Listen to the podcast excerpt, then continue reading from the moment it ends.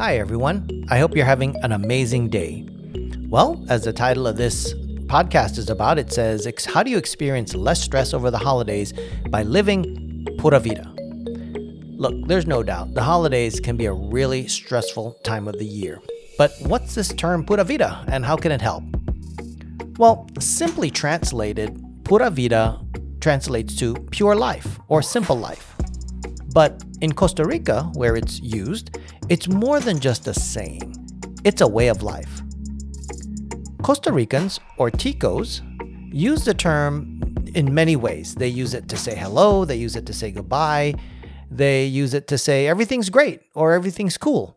It's kind of similar to how Jamaicans may say Irie or no problem. But pura vida, again, is more than just a saying. It's really the way Ticos live. And not surprisingly, Costa Rica has been named one of the happiest countries in the world. Mostly it's because its inhabitants, they don't stress about things that a lot of people in the rest of the world stress out about. Ticos have a very relaxed, simple way of looking at life. No worries, no fuss, no stress. To them, pura vida means really being thankful for what they have and not dwelling on the negative. I'm going to give you a couple examples that try to really help you to understand what it means, but trust me, I'm, I'm not even going to scratch the surface, but I'll, I'll do my best. So here's a couple examples. Most recently, I was scheduled to be on a call with a friend who is a Tico living in Costa Rica. Our call was scheduled for 11 a.m. The day before the call, my wife asked me to go to the airport to pick up her brother whose flight landed at 11:30 and my wife didn't know that uh, I was on, I was scheduled on this call. But I said yeah sure that's fine. And I emailed my friend and I asked her if she could just reschedule. So she suggested 1 p.m. that same day. And I thought yeah you know if his flight's coming in at 11:30 I'll be there. I'll get back in time and plenty of time to go get back on this call at 1 p.m. So the next day, the morning of, of, of when I'm supposed to go to the airport and the day of the call, I wake up and I check the flight status. And wouldn't you know it, the flight's delayed. It's now coming in at 12:30. So, given that we rescheduled to 1 p.m., I wouldn't have enough time to get back from the airport. So, I promptly emailed my friend and asked her if she could move the call back to the original time of 11 a.m. or maybe even earlier. I didn't hear from her and after about 30 minutes, I checked the flight status again. And it was updated and the plane was apparently now back on track and coming back in at 11:30. So my request asking her to reschedule to 11 was no longer going to work and I sent her another email saying, "Hey, this is what's going on. Just if you want to just leave it leave the time at 1 p.m."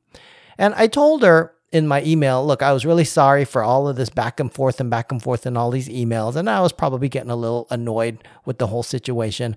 And in her response, she just said she understood. And then she ended her email with pura vida. So we finally get back on, we finally get on this call at one o'clock. And I, I, I, you know, I thanked her right away. I said, you know, I just really want to thank you for ending your email with Pura Vida because here I am getting a little bit annoyed, a little bit stressed out about these small things. And just that simple email response, that last thing she said, just reminded me to maintain that attitude of Pura Vida and just, you know, blow off the things that don't matter. So that's one example. In another example, it was from the last time that I visited Costa Rica.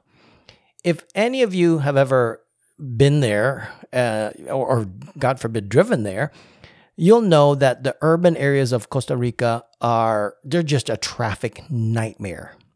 So one day, um, I, along with several of my colleagues, were commuting commuting from the hotel to the office. And what makes this commute noteworthy is as the crow flies, between the two buildings, it's only about a mile. But based on the way the roads are laid out and the traffic, it takes anywhere from 20 to 30 minutes to get there. So on this particular morning, the the van comes and he picks us up. You know, there's about six of us in the van. And we start heading to the office, and it's the usual bumper to bumper traffic. Now we make it most of the way there. And as we get to this point where we just need to make this one last right turn on the street that takes us right to the office, we're like 200 yards from the front gate. The, the traffic, eh, right in the intersection, the traffic comes to a standstill. And when, when we looked, there is a man on a motorcycle and he's having a conversation with a, another guy who's on foot and they're literally standing right in the intersection where nobody can pass.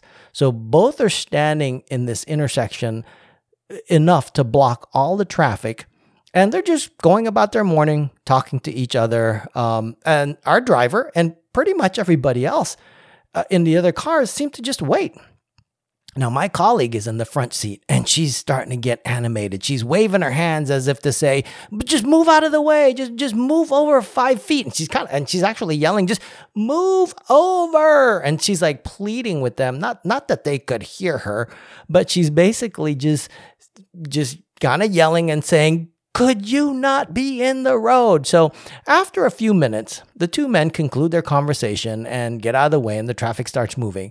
At this point, my colleagues, she's livid. She looks at the driver and she goes, I don't know how you can drive in this traffic all day. And the driver just simply turned to her and kind of shrugged his shoulders a little bit and just said, Pura vida. And he just went on his way. And, you know, again, these are just two examples, and they're very small examples. Um, so I've given you these two examples. And while many people have heard the term pura vida, and they even say pura vida, until you've been to Costa Rica for a, a, good amount of time and really experience it, you you truly won't know what pura vida feels like. But it is not just a saying. It's really to Ticos, it's it's an emotion. It's an attitude that really embodies joy and happiness. And it's it's it's a way of life. It's their way of life. And once you visit, you'll understand the true meaning of Pura Vida. But until then, during the holidays, when so many things can get you stressed out, just remember the things that really matter in life. And then try to embrace the emotion and the attitude of a more pure and simple life as embodied in the saying, Pura Vida. I hope you enjoyed this chat. If you did, please subscribe. And if you know someone else who may like these types of chats, please share the podcast with them as well. Thanks for listening.